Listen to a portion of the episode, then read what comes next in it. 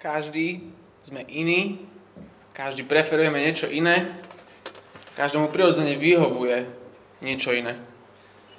Každý, kto tu dnes večer je, má nejaké pozadie, v ktorom vyrastal. Niektorí z nás vyrastali na bohoslužbách, kde bolo individuálne rozjímanie a tichá modlitba, a toto preferujú. Iní vyrastali s tým, že keď sa církev stretne, že to musí byť show a že veľké veci sa vtedy dejú. Jedni vyrastali na organovej hudbe v kostole, ďalší na elektrických gitarách a bicích, ďalší a kapela len. Iní vôbec nevyrastali v cirkvi a teda nevedia, že ako sa má spievať čo to má byť. A pre ďalších cirkevná pieseň je zbraň hromadného nudenia. Jedni majú radi kázne plné príbehov a, a túžby a vášne, ďalší plné teológie a serióznosti. Ďalší majú radi, keď im niekto povie, čo majú v živote robiť. Církev môže mať 10 tisíc dôvodov a asi aj viac, prečo by mohla byť nespokojná a rozdelená. Korinská církev bola rozštiepená podľa toho, kto má akého najobľúbenejšieho kazateľa. Keď Pavol tam prišiel so svojím misijným tímom, tak on založil zbor v Korinte a bol tam prvým hlavným kazateľom. Verne viedol zbor, učil, kázal evanelium, jedna radosť a vykladal písmo. A potom šiel ďalej so svojím tímom a po ňom nastúpil v Korinte Apolos elitný rečník a kazateľ Biblie. Staral sa o ovečky v Korinte, hlásal im, pastieroval ich evanelium, písmom ukazoval, aký je Boh mocný a krásny a trojediný. A potom prišiel na návštevu Peter, apoštol. Kázal to isté evanelium, čo aj Apollo, čo Pavol, ale ľudia boli hotoví z toho, že sedia za stolom s niekým, kto sedel za stolom s Ježišom. Keď Peter vysluhoval večeru pánovu, tak všetci z toho boli nadšení. Ľudia v zbore začali postupne porovnávať týchto svojich obľúbených kazateľov. Jedni nedajú dopustiť na Pavla, ďalší len Apolové kázne počúvajú z podcastov, ďalší Petra vyzdvihujú, že on je lepší než tí dvaja predtým. A táto hlúpa škriepka postupne rozštiepí celý zbor v Korinte. Každý z tých troch bol výrazný, obdarovaný zbožný muž, všetci s rovnakým teologickým presvedčením, čiže to nebola ich rovnakosť, ktorá rozdeľovala ten zbor, ale korinská tendencia mať obľúbených kazateľov a obľúbenca. Korintiania, ten svet tam vtedy bol svet kde každý mal obľúbeného filozofa. Tak aj církev bude mať obľúbeného kazateľa. Korintiania majú obľúbených veľavravných, výrečných, vznešených rečníkov a církev si urobila verziu toho istého. Církev, církev ide s prúdom. A ako svet, tak církev. Pavol zhrozený, čo sa toto počul, že oni sa hádajú na také blbosti a že toto ich dokázalo rozštiepiť. On im hovorí, že, že to, čo sa s nimi stalo ako so zborom, že to je nekompatibilné so zväzťou Evanielia. To, čo žijú a to, čo hovoria, že to nejde dokopy. Sa to bije. A to je zlé, lebo viera, ktorá nežije, je na nič. Pavol im hovorí, že pre svet možno to je normálne a múdre takto fungovať, hľadať obľúbencov a na tom sa hádať potom, ale v cirkvi to tak byť nesmie. Církev musí ísť proti tomuto prúdu. A proti silnému prúdu budú môcť ísť len vtedy, keď sa vrátia k úplným základom a podstate. Keď sa vrátia k evaníliu. V dnešnom texte vidíme základný kontrast kresťanstva. Pre svet je to, čo Pavol a, a Apolos a Peter, čo oni kázali, to evanelium, slovo kríža, to je pre svet bláznostvo. A pre církev v Korinte, pre církev v Bratislave, je to naopak Božia múdrosť. Pozrieme sa teda ako to Pavol v našom dnešnom texte vysvetľuje, ako táto paradoxná pravda je základom aj církvy, aj služby. Najprv nám pripomína bláznivé slovo kríža. A potom vysvetľuje, ako toto bláznivé slovo kríža vytvára bláznivé spoločenstvo kríža a bláznivú službu kríža. Slovo kríža, spoločenstvo kríža a službu kríža bláznivé slovo kríža opisuje Pavol takto. Čítam od verša 17, môžete sa so mnou pozrieť do Biblie. Verš 17. Kristus, Kristus ma totiž neposlal krstiť, ale zvestovať evanelium. Nevšak múdrosťou slova, aby Kristov kríž nebol vyprázdnený. Veď slovo o kríži je bláznosom pre tých, čo sú na ceste k záhube, nám však, ktorí smerujeme k spáse, je Božou mocou. Veď je napísané, zmarím múdrosť múdrych a rozumnosť rozumných zničím. Kde je múdry? Kde zákonník? Kde rečník tohto veku? Neobratil azda Boh múdrosť tohto sveta na bláznostvo? Pretože svet s prejavou Božej múdrosti nepoznal Boha svojou múdrosťou, zapáčilo sa Bohu zachrániť bláznostvom tejto zvesti tých, ktorí veria. Židia totiž žiadajú znamenia a Gréci hľadajú múdrosť. My však hlásame Krista ukrižovaného.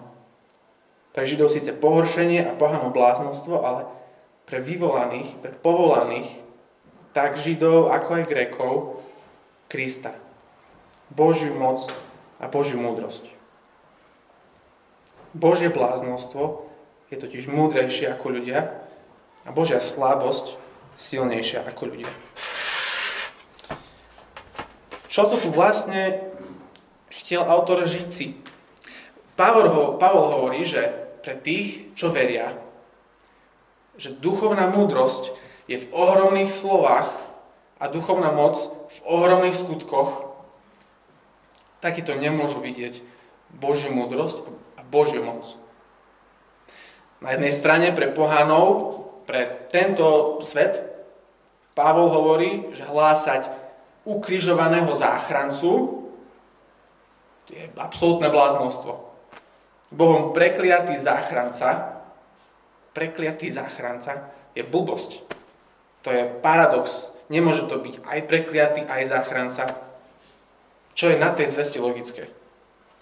A oproti tým múdrym, veľavravným špičkovým rečníkom ktorí naozaj posúvajú svet dopredu tým, čo hovoria, správa o Ježišovi Kristovi je na nič.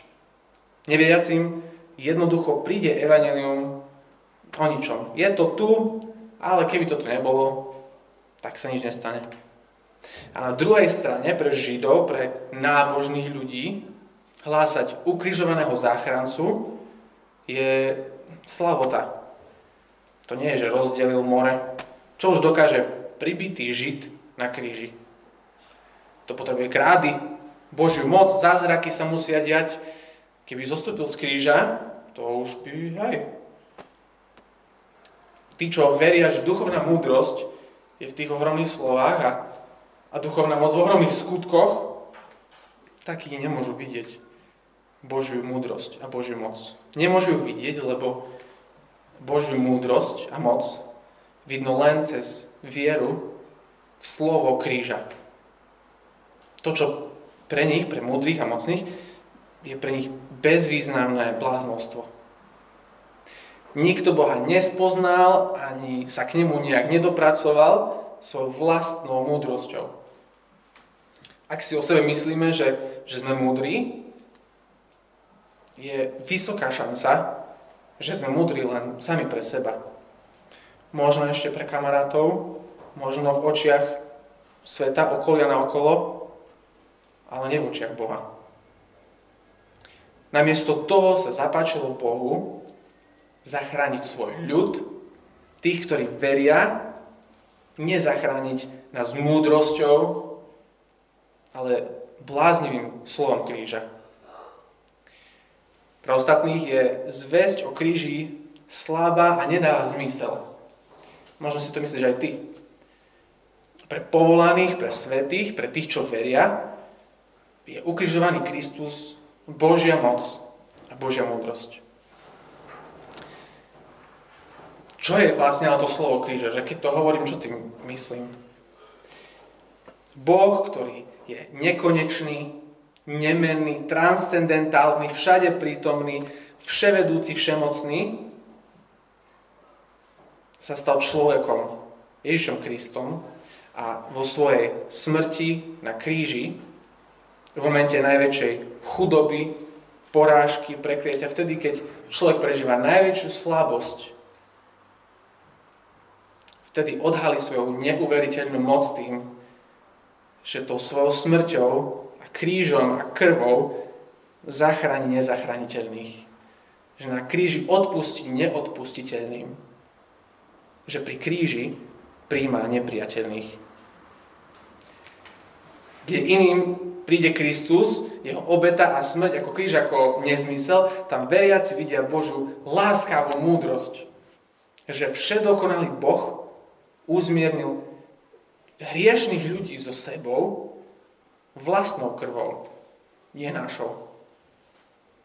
Urobil to strašne múdro, strašne láskavo, aby nikto, kto sa pokorí, nemusel zaplatiť väčšnou smrťou a zničením za svoj vlastný hriech. Toľká múdrosť. Za naše nekonečné bláznostvo a slabosť a, a hriech dokázal zaplatiť len Kristus nekonečnou múdrosťou a, a nekonečnou mocou kríža. Pre Boha je slovo kríža múdrosťou a mocou, aj keď pre svet toto slovo je o ničom, bláznivé. To, čo svet hľadá vo svojej múdrosti, si myslí, že nájde všade inde a v skutočnosti ju môže nájsť len bláznivom slove kríža. Ak patríš možno k tým, ktorí, pre ktorých Ježiš v skutočnosti nie je nikto podstatný pre život.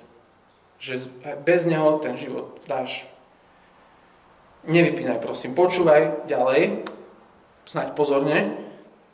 Ježiš príjma k sebe každého bez výnimky, ak uveríš v jeho bláznivé slovo kríža. Absolútne každého, kto uverí. A môže aj teba. Ak patríš k tým, pre ktorých správa o Ježišovi slovo kríža je mocou a múdrosťou v živote, tak sa vôbec nemusíme čudovať, keď si niekto o našej viere myslí, že, alebo o tebe si myslí, že si blázon. Či sú to kolegovci, alebo rodina, kamoši, susedia, neviem, hoci kto. Pavol učí, že slovo kríža je pre svet bláznivé. Až takto to je. Takže ak, sa ti v práci, ak ti v práci nerozumejú, že prečo takto žiješ a prečo tomu veríš, tak ono to je v pohode. Oni nemajú orgán to vidieť. Neviem, odkiaľ my máme kresťania to, že, že kedy sme tomu počas nášho života uverili, a ja prvý, že norma pre náš život je, že nikoho moja viera nemá ovplyvňovať. Že byť cool znamená byť príkladný kresťan. Že nikoho nemôže uraziť moje presvedčenie a moja viera. Že norma kresťana je ísť s prúdom. Pavol ale hovorí, že norma je, keď ľudia nerozumejú, keď im hovoríme evanelium.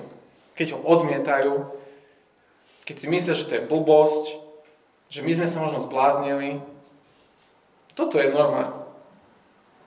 Ak sa toto deje, tak je to absolútne v pohode. Strašne oslobodzujúce. Pavol hovorí, že byť kvôli evaneliu za slabých a za bláznou pre svet, takto sa žije podľa evanelia, takto sa žije proti prúdu.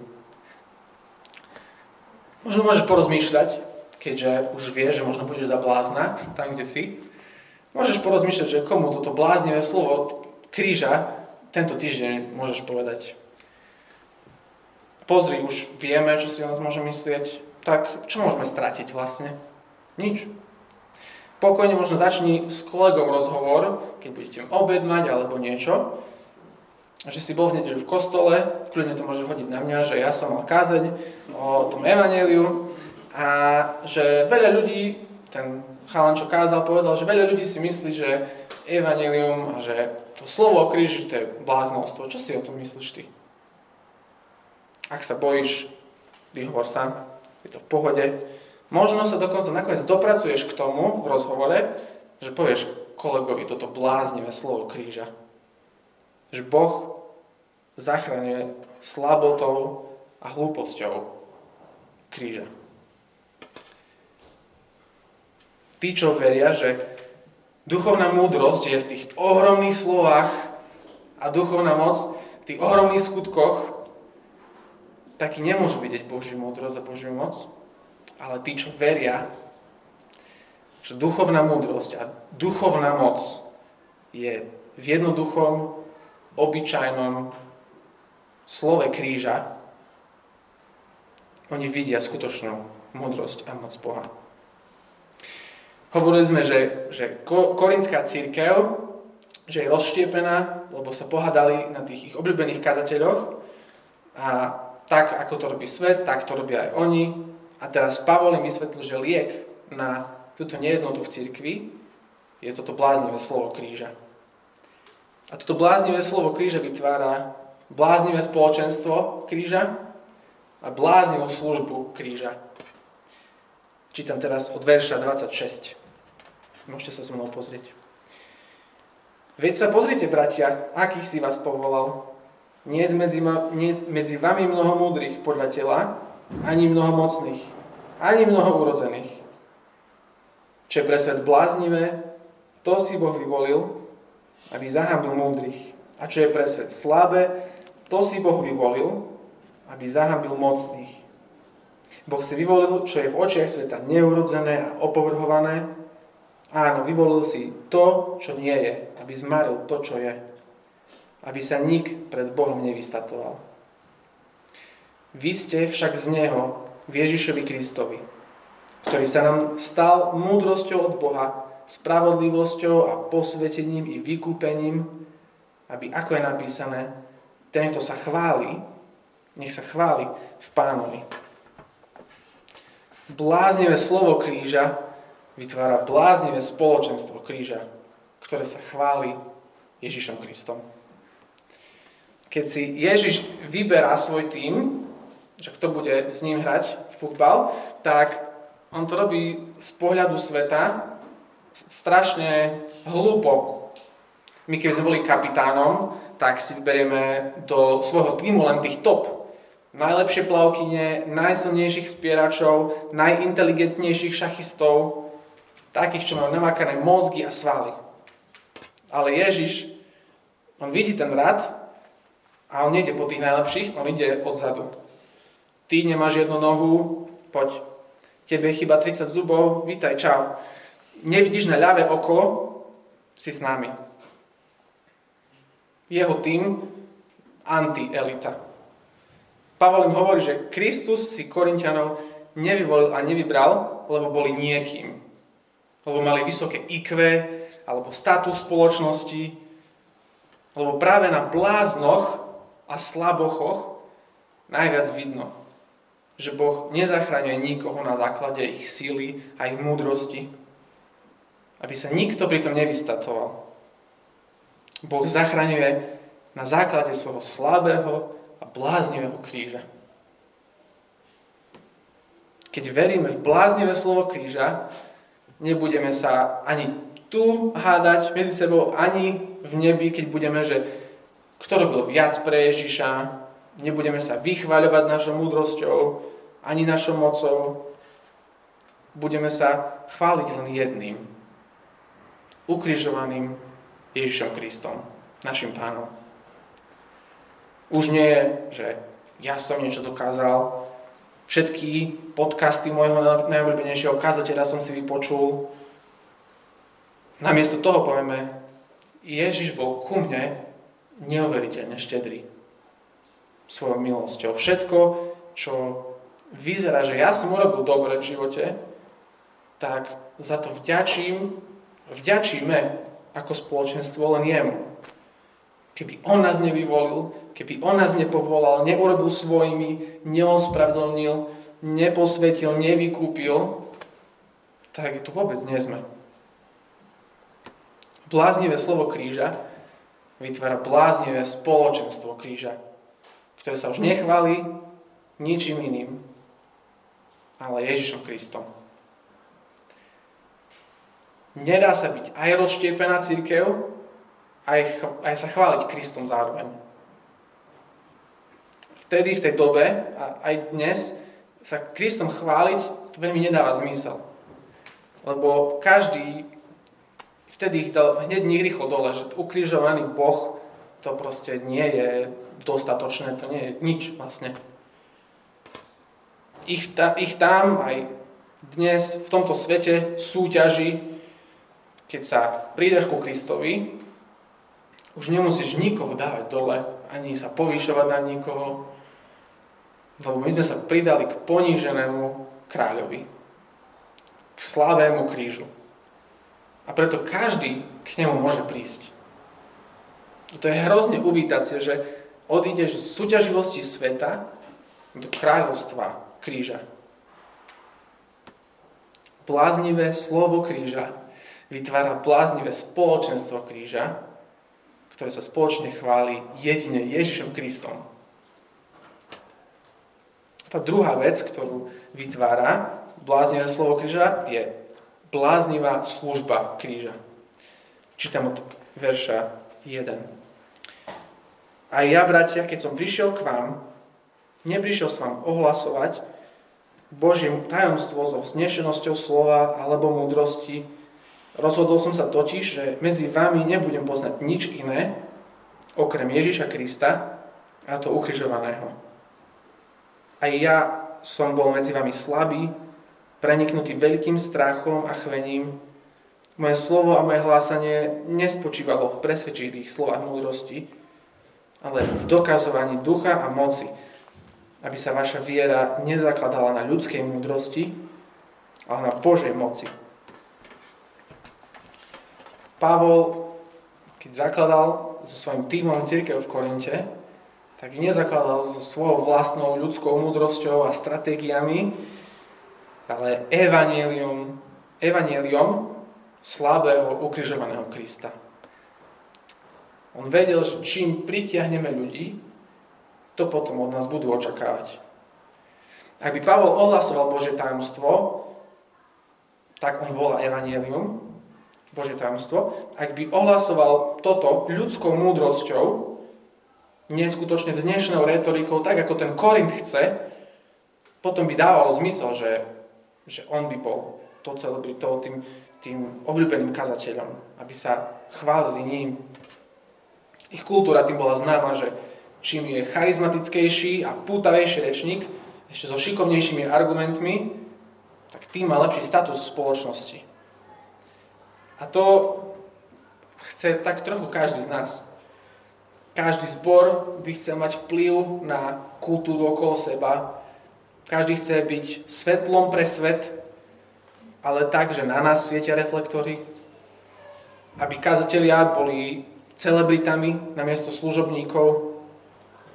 Je to svet, v ktorom keď máme platformu, tak máme nejakú svetosť. Pavol toto všetko zmietol zo stola. Jeho služba nebola na to, aby pritiahol ľudí k sebe, ale aby pritiahol ľudí k Ježišovi ukrižovanému.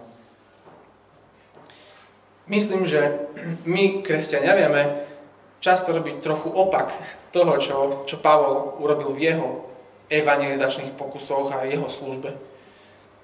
Niekoho spoznávame a chceme tomu človeku povedať evangelium.